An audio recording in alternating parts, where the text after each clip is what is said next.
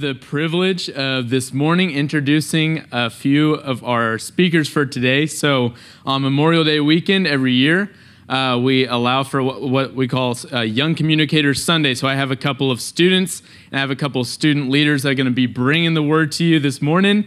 So excited for that. Um, man, sitting in first service, these messages are, are straight from God's word. They're, they're, they, you can tell they poured into what his word says, absorbed it for themselves, and they're just uh, giving you the overflow of what God's been speaking to them through his word. So it's powerful. And before anything else, I just want to do something different uh, this service. I just want to pray right now. I think that it can be easy when, when it's not Pastor, Pastor Mark preaching or if it's a, something special like this. It can be easy to be like, well, let's encourage them along. But it's like, no, like, let's sit here and receive what God's word says. Like, for, for me, for you, let's sit and absorb because they, they've poured into God's word and his word is full of truth and it'll transform our lives. So I just want to pray. If you guys will join me in praying right now over them and over our hearts to be receptive to what his word says. Lord Jesus, we love you. We're so grateful for you. We're, we're thankful as we've been singing your praises, we realize it's all about you, God. It's all about you, how good you've been, God, about the cross, the fact that you've purchased us through your blood we thank you. We love you so much. And, and God, I just pray it over this next portion of our service, God, over these uh, communicators, God, as they preach your word, God, that you'd fill them with your spirit, that you guide their speech, God, that, that as you've been teaching them and pouring into them through your word, God, that they pour it back out to your body, Lord, to edify and to build up your church. God, I pray that our hearts would be receptive and ready to receive your word. God, I pray that every distra- distraction would be removed from the room, and God, that with humble hearts will internalize what your word has to say to us this morning. We love you, Jesus. We pray these things in your precious and holy name. Amen. So, with that, I've got four communicators for you this Sunday. Uh, we've got Zach Mitchell, We've got Sam Van Wy, we've got Hallie McCormick, and we've got Derek Rosebrook. As they each come up, I just ask that you guys would give them a round of applause. So let's start with Zach Mitchell. Would you take the stage?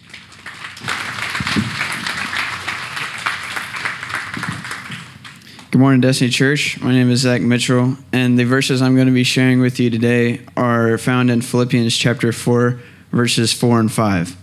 First, I'm going to read the, uh, read the passage, then I'll pray before we, ju- we jump into the message. So it says in verse 4 Rejoice in the Lord always. I will say it again rejoice. Let your gentleness be evident to all. The Lord is near. Let's pray together. Dear Lord, thank you for bringing us all here safely. I pray that you use me in a way that only you can. I pray that you would change any hearts that came in here today, hearts that are heavy and are carrying baggage. I pray that we leave our worries with you and we can focus on what God has to say through these verses. In Jesus' name I pray. Amen. So, the key word in this passage is rejoice. We know it's important because Paul repeats it. Rejoice means to feel or show, show great joy or delight. Do you know where Paul was when he wrote this passage? He was in a Roman prison. Paul wasn't saying um, he was joyful to be in prison, or we should rejoice because of our bad circumstances. He said to rejoice in the Lord. So, what are some things that we rejoice in? Maybe you have a favorite football team, or you like to cheer for your children as they compete in sports, and that brings you joy. The, those are good things, however, none of them can compare to rejoicing in the Lord.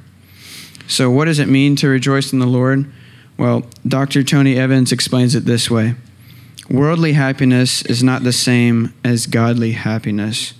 Godly happiness is called joy. The difference between joy and worldly happiness is that worldly happiness depends on our circumstances. When things are going well, we feel happy. When things are going poorly, we feel sad. That can leave us feeling like we're on an emotional roller coaster. However, Biblical joy means we rejoice in who God is. We rejoice that He loves us, that He's kind, that He's compassionate, forgiving, merciful, gracious, and that He sent His Son to die for us. In fact, um, we can always rejoice in who God is. He never leaves us, and He is near to us always. Paul says in verse 5 Let your gentleness be evident to all, the Lord is near.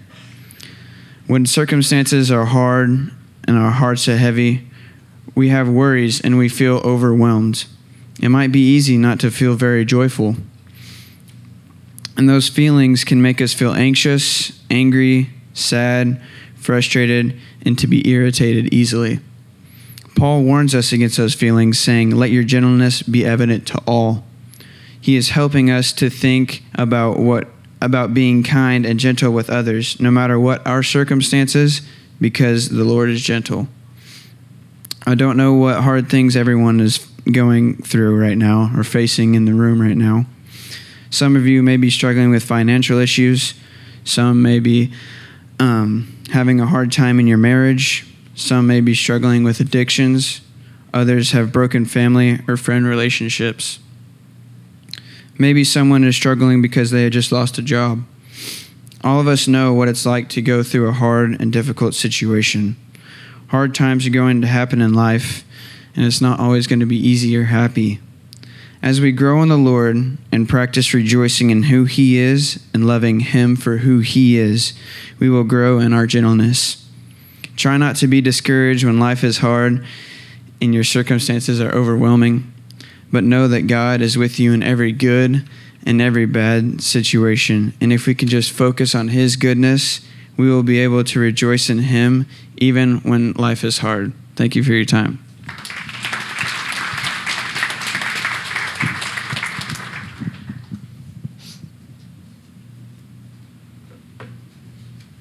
Okay, like I said, first service, um, I'm a woman of many words.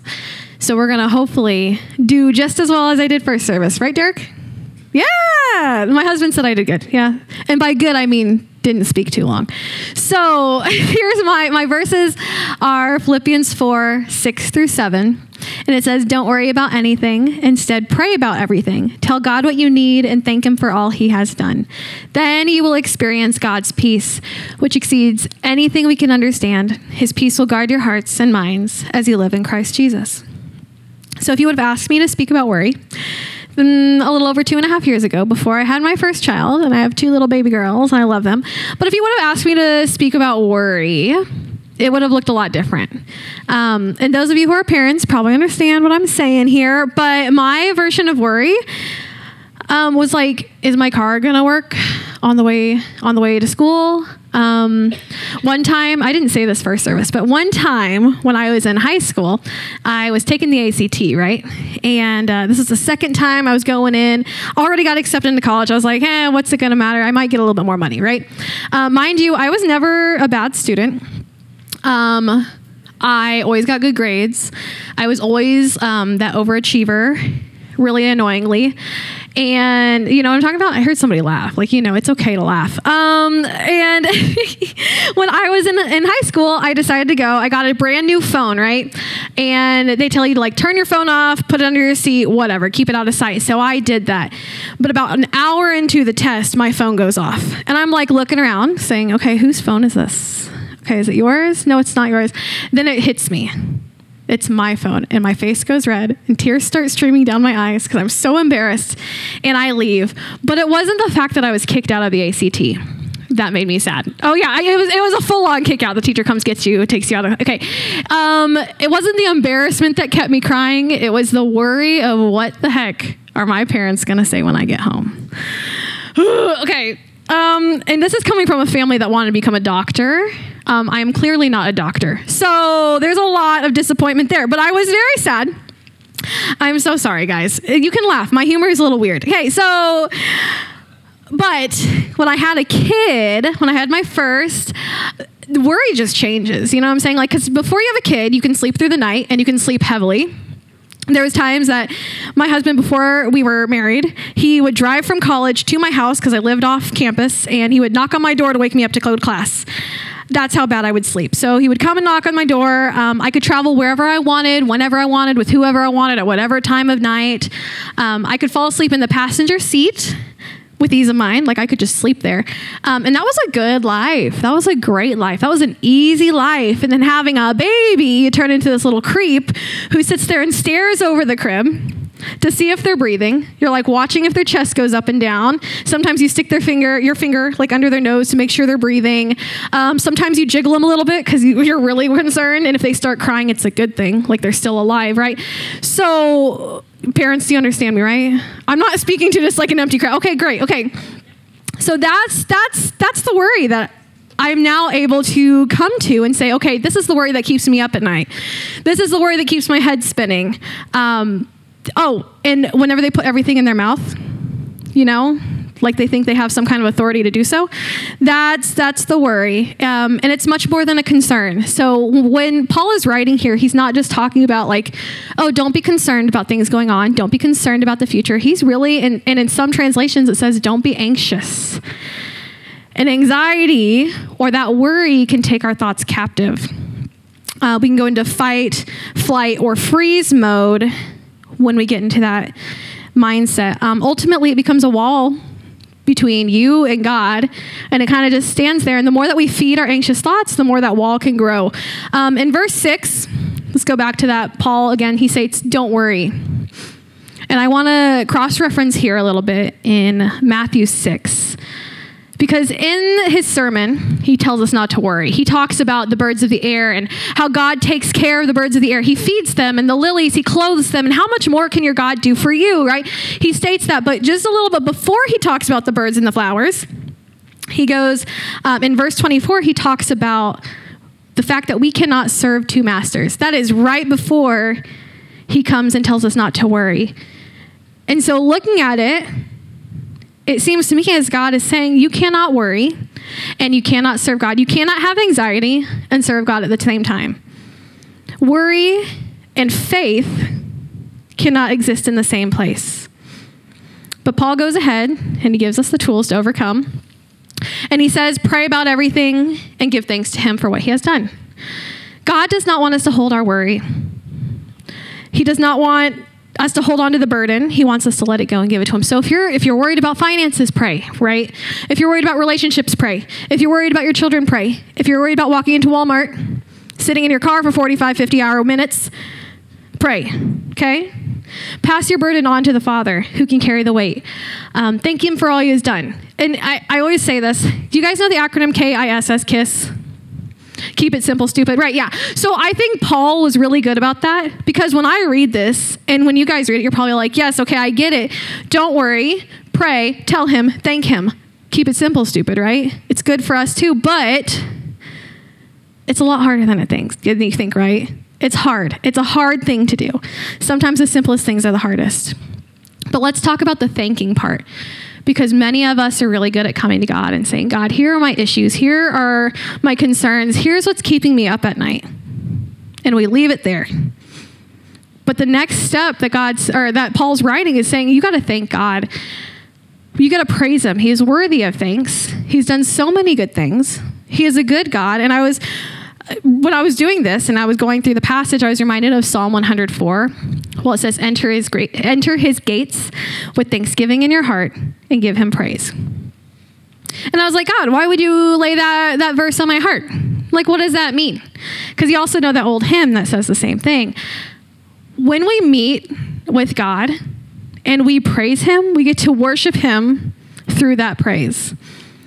In this same verse, he's saying, okay, don't worry tell God about it, thank Him, and that's an act of worship just in that part. God does not want you to carry your burdens.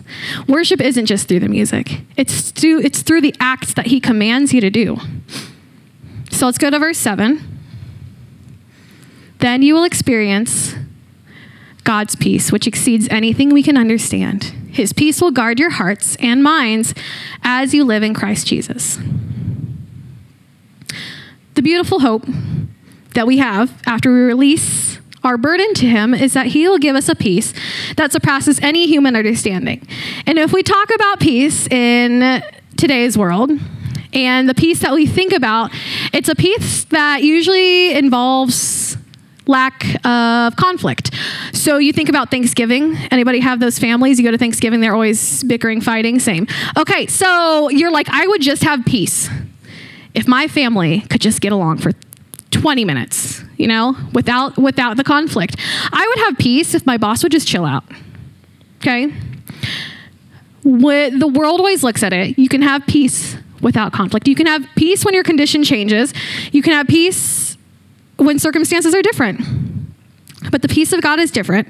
And peace in Greek, which I will not say out loud because um, I don't know how to pronounce it, but the peace that is written here in verse 7 does not have to do anything with conflict. It's about quietness and it's about rest. The peace of God is different. It's a peace that lasts through the circumstances, it's a peace that lasts through the conflict. It has nothing to do with the absence of conflict, but everything to do with the goodness of God. A better way to explain it in John 14 27, Jesus is speaking to his disciples and he says, I am leaving you with a gift peace of mind and heart. And the peace is a gift the world cannot give, so don't be troubled or afraid. So it's a gift. You come to him, you say, Hey, these are my worries. This is what's keeping me up at night. Lord, I thank you for what you've done. And God's going to give you a gift. He honors your steps so much that He gives you that peace. And that peace will guard your hearts. So your heart is it's it's so much more than just this anatomical part of your body. Your heart, it's mentioned 800 times in the Bible, which means it's like a big deal. Okay, um, your heart is your spiritual processor. And what, what does that mean? Um, your heart guides you. Okay. Have you ever been so heartbroken? Your heart li- like physically hurts? Because I sure have. Okay. But have you also been so overjoyed that you're you feel so light? I, I believe there is weight there. And in Proverbs 4:23 it says, "Guard your heart above all else, for it determines the course of your life." What's poured into your heart What's poured into your thoughts will determine where your life goes. But worry is a simple tactic that the devil will use to take your life captive. And a lot of times it's so innocent. My baby, so innocent. But worry, so small, can turn into a huge thing. And here's the thing the world can make anxiety seem so common practice everybody is anxious. Everybody has anxieties. And I'm not saying that if you're anxious, it's not it's not real. It absolutely is. But the world tries to make it common practice and tries to make it sound like you know, it's a good thing to have anxiety in some ways. But our Father has greater plans for us. Um, he doesn't want us to stay in a state of worry. That was never a call in our lives. That was never something He placed in your path. He never made it out to be a part of who you are. He doesn't want you to feel worried. He doesn't want you to be consumed by your thoughts. He wants to remove that wall and protect your heart so you can walk in righteousness without fear of the future. Anxiety is a fear of the future. You cannot have anxiety and you cannot have faith in God take place at the same time. It's a gift that guides our life. He wants you to give it up to Him, and He wants to give you peace. Now we're going to move on to Hallie with the good news.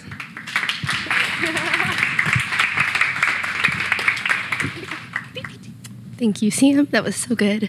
Okay, um, sorry, my voice is a little bit raspy. Hello, everyone. For those of you who don't know me, I'm Hallie McCormick, and I'm so glad you're here. There. Um, the scripture I'm speaking on today will be Philippians 4 8 through 9, which reads And now, dear brothers and sisters, one final thing. Fix your thoughts on what is true and honorable and right and pure and lovely and admirable. Think about things that are excellent and worthy of praise. Keep putting into practice all you learned and received from me, everything you heard from me and saw me doing. Then the God of peace will be with you. Before we go any farther, I'm going to pray and we'll break these verses down. Dear Jesus, thank you for the opportunity that we have to gather today to learn more about you and how to follow you better. Thank you for each and every one of the beautiful people here who decided to spend their Sunday morning with us. I ask that you'll come and fill this room, that you'll send your spirit to make our hearts sensitive to his leading and allow the words I speak to come only from you. Prepare our hearts so that the words spoken over us today fall on tilled, fertile soil. We love you, and it's in your most holy and awesome and beautiful name we pray. Amen. So, in Philippians, Paul is writing to the church of Philippi. And this portion of the letter is an exhortation concerning the various aspects of human life, Christian life. Here, Paul is encouraging the church of Philippi to intentionally monitor their thoughts and instructing them on what will happen if they do so.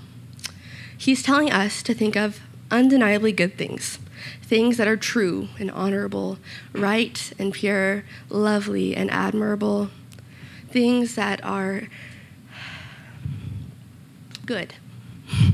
Um, I especially like the way the ESV says it whatever is true, whatever is honorable, whatever is just, whatever is pure, whatever is lovely, whatever is commendable. If there is any excellence, if there is anything worthy of praise, think about these things. Paul is telling us to think about true things, not lies. Ponder and reflect on what is noble and dignified, not what is base and vulgar. Meditate on what is just and righteous, not what is wrong and distorted.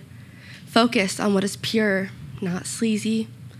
To fix our thoughts on what is admirable and praiseworthy, not offensive and ugly. I'm sure we can all recall a time in our lives where our thoughts didn't exactly mirror the scripture very well. And to be honest, I was heavily convicted as I was writing the sermon um, on how I allow my mind to just race around without even attempting to assert any form of control. Oh well, as long as I don't say it out loud, you know? And let's face it, taking our thoughts captive is no easy task, but our intimacy, our closeness with Jesus suffers for it if we don't. Furthermore, to grow spiritually, we must pay greater attention to our thought life. To do that, though, we're going to need to backtrack. Where did that thought come from? Are the things you're watching, reading, and listening to encouraging you to draw closer to God or encouraging your obedience to Him? This doesn't mean that every re- everything we consume has to be overtly Christian, but what is it doing for your relationship with our Creator and for your mental and emotional peace? As I was reading in my study Bible, there was a note on verse 8. It said, What we allow to occupy our mind will sooner or later determine our speech and our actions. So, rather it's Jesus or junk that we're thinking about, it will eventually seep into the rest of our lives. And while we're on the topic of our thoughts, have you ever noticed the difference in how your mind feels when you're focusing more on Jesus than the world, and vice versa? I don't know about you, but for me personally, when I'm focused on the world, mentally, I suffer for it. My anxiety gets worse, I'm more irritable, and I just feel empty. But when I'm thinking about Jesus and intentionally imitating him, my anxiety turns into peace. I'm not as short with my family, and he fills me to overflowing with his spirit. Like it says in Romans 8 6, so letting your sinful nature control your mind leads to death but letting the Spirit control your mind leads to life and peace. Paul says in verse 9 that when the church of Philippi puts into practice what they've seen and heard, then the God of peace will be with them. And it's not that God isn't always with us. As believers, of course, He is. But when we are imitating Paul and thus Christ, we will experience God and His peace more in our lives we will be more sensitive to God's presence when we are intentionally behaving and thinking in a manner worthy of praise. I'll say it again. We will be more sensitive to God's presence when we are intentionally behaving and thinking in a manner worthy of praise. So, what are you thinking about? And if it doesn't line up with the scripture, what can we do about it?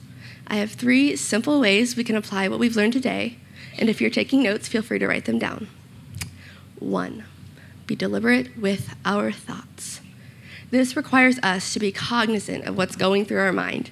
When something just pops into our head that doesn't sound very lovely or admirable, like something Jesus probably wouldn't be thinking, we rebuke it and we do what 2 Corinthians tells us. We take every thought captive to make it obedient to Christ. So, like I said, we rebuke it and we move on to something else. This may look like shutting down the thought that popped into your head when someone cut you off in traffic and choosing to smile, give grace, and move on. Or maybe it looks like going, uh uh I don't think so, when that song with the not so godly lyric pops into your head. And turning on some worship music to silence it. Three, um, two, my bad. Be cautious of what we allow in. It's important that we are careful about what we watch, read, and listen to. This may look like going home and reevaluating some things. Maybe it's time we stop watching that TV show, or maybe we ought to not listen to that kind of music anymore. It is, if it's causing the ill thoughts that pop into your head, it is time to cut it out. Remember, does this encourage me to obey God or draw closer to Him? A simple, Lord, I don't want anything that's not from you. Reveal what's holding me back so I can get rid of it We'll do just fine. And three, being mindful of how we walk. What do you mean, how we walk? It sounds goofy, I know, but Paul is clear when he instructs the believers in Philippi to put into practice all they have learned, all they've learned. walk like Jesus. Imitate Paul, who was imitating Christ. Dig into the scripture so you can analyze how Jesus behaved. And this may take waking up earlier in the morning to read your Bible or deleting social media so you can intentionally spend more time with the Father. And honestly, that's what I'm doing. So we be, uh, be atten- intentional with our thoughts, we're careful with what we allow in, and we're mindful of how we walk. To conclude, what are you thinking about, and do you think it makes Jesus smile? Jesus truly cares about what's going on in your head. He wants it to be good things, not garbage. He wants to be Lord of your whole life, not just the stuff everyone can see, but the things you've hidden in secret and stored away in your head.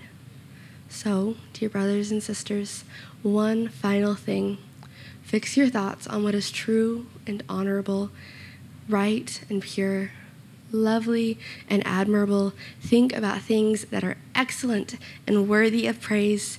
Keep putting into practice all you learned and received from me everything you heard from me and saw me doing. Then the God of peace will be with you. Thank you for listening to what the Spirit led me to say. And with blessings beyond measure, I'll leave you.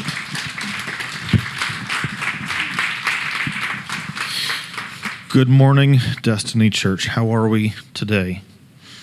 It's about the same response that I get on Wednesday nights as well. I didn't say this first service, but as Hallie was talking over her first point again, it kind of thought made me think about something that as we were getting ready for this week, I think Zach or not Zach, I think Jesse talked to us about this like maybe what three weeks ago. Hey, I want you guys to talk about this. And uh, as I'm driving to work, I'm listening to music, and I have this great thought of what you know I'm gonna talk about. And then all of a sudden, like this MC Hammer song sticks in my head, and I'm like, where did this come from? And then all of a sudden, that thought that I was gonna talk about is like gone. Don't know where it went, didn't know anything about it. I just thought it was funny that you start talking about where and what we think about is what is to happen. Um, so I've got Philippians uh, 4 10 through 14, but I want to give you a question before I start reading these, and then I'm going to talk about that and explain it in here in a minute. What gives you strength?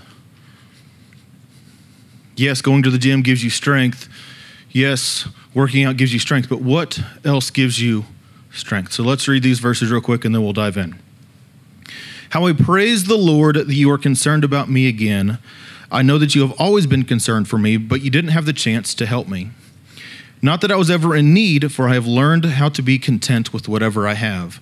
I know how to live with almost nothing or with everything. I have learned to the secret of living in every situation, whether it is with a full stomach or empty, with plenty or with little. For I can do all things through Christ who strengthened me. Even so, you have done well to share with me in your present difficulty. So again, I ask, what gives you strength? Here in verse 11 and 12, it talks about living with much and living with little. Um, last, this two weeks ago, this past Friday, I got a, a, phone call from a very good friend of mine, and uh, he got called into the office at nine o'clock in the morning, which is not untypical for him, but uh, in the position that he's in, is a very high up position in the in the job. He's got uh, gets paid very well, which that doesn't make too much deal. He uh, has a, a, work vehicle. He has many people that are underneath of him. But on this Friday morning, he gets told his services are no longer required. All of a sudden, I have he has everything that he has ever wanted in this position. He has plenty.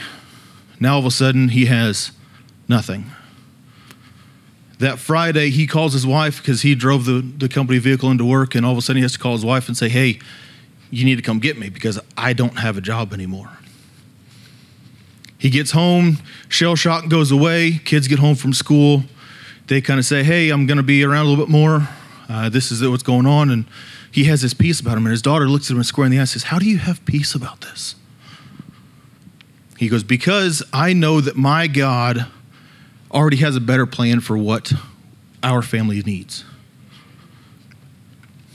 He has that peace in him because he knows that the God of plenty is the God of little, which is also the God of blessing as well. That next Monday morning, he made two phone calls. He had 12 in return. He has that next Monday morning, four days later, he had seven job interviews that he had to go to the next two days. The God of plenty, the God of little, blessing him with plenty more. So then we go into verses 13 and 14, which I looked up. According to Google, verse 13 is the second most Google searched verse, which I don't know why because it's so easy to remember. Um, and it says, For I can do all things through Christ who strengthens me. And it reminds me of a different story that Paul actually writes a few books prior to this in Acts chapter 16. We all know this, this story. I know, but I'm still going to talk about it again because I think there's a, a little piece in here that I think we all need to kind of comprehend a little bit more. And it's talking about Paul and Silas who are locked in a, yet another prison cell after they have already done something that God has commanded them to do. They go and they cast out this demon in this little girl in the streets. And what happens next? The same streets, the same mob that just cheered for them for casting the demon out, all of a sudden flips and they start attacking them. They strip them almost naked, they beat them with rods, and they arrest them, and then they go throw them in prison. They take them to the lowest section of the dungeon. They lock them in shackles and they leave them there. And then what happens next? I think here's the way that I kind of see this in my head as they sit there in the filth and in the muck, beaten, bruised, stripped naked. That Paul looks at Silas and he says, Hey, you want to sing? Looks, no. Why? Why would I want to sing right now whenever we just did something that God just told us to do, and yet here we are down here in the filth and in the muck? Paul looks back and says, Come on, just, just one song. No. Just one, fine, just one song. I'm not singing anymore. One song, okay, fine. We'll just sing one song. So they start singing one song. One song turns into two, two songs turn into three, three songs turn into praying, and praising and worshiping. And then what happens next?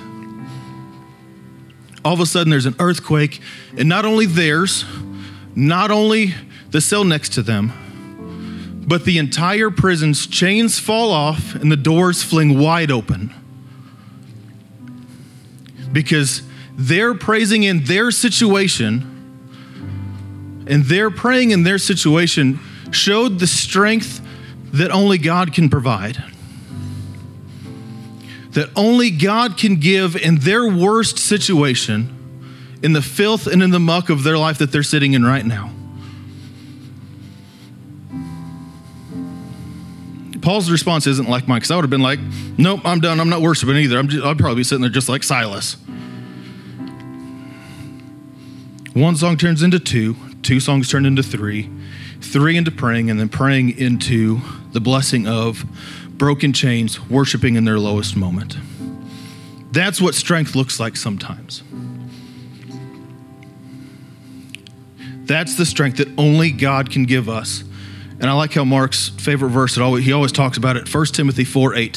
Physical training is good, but training for godliness is much better. Promises in this life and in the next. Yes, physical training is good, but training for godliness is even better. Sometimes I think, me personally, it's, it's easier to train physically because I can see those results.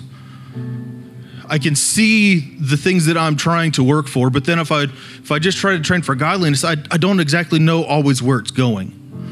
Because I don't always I can't see those benchmark things that I can do. That's just me personally.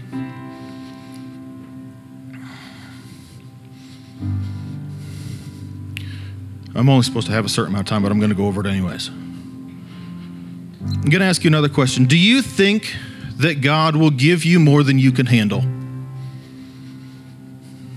Do you think God will give you or can give you more than you can handle? Jesse and I kind of talked about this before. Me personally, I think He will for a specific reason. I'll get to that in a second because yes, I know that in Corinthians 10 13 it says, No temptation, no temptation has overtaken you except such as a common man, but God is faithful. He will not allow you to be tempted beyond what you are able, but with that temptation, He will also give you an escape that you may be able to bear it. And guess what? This is another letter from Paul to the to the church of Corinth. Yes, sometimes I think God will give us more than we can handle because without Him, we are nothing. Without Him, um, we wouldn't be able to do anything.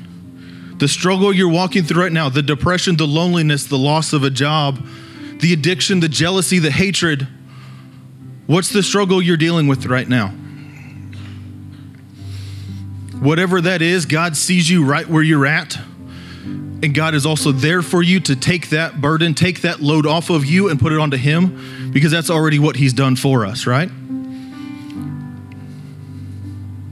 Sometimes I, uh, that means handing over something that we've been holding on to so long and for so tightly to be able to hold on to that if we let go of that, we don't know what we're going to be able to do after that. But also, that's exactly where God wants us to be is relying on him because it doesn't say I for I can do everything that I want to do for my strength is able. No he says um, I can do all things through who? Through Christ who strengthens me. That's what he wants. He wants us to rely on him on the strength that only he can give to us. I have lived with much and I have lived with little. I have been full and I have been hungry for I can do all things through Christ who strengthens me.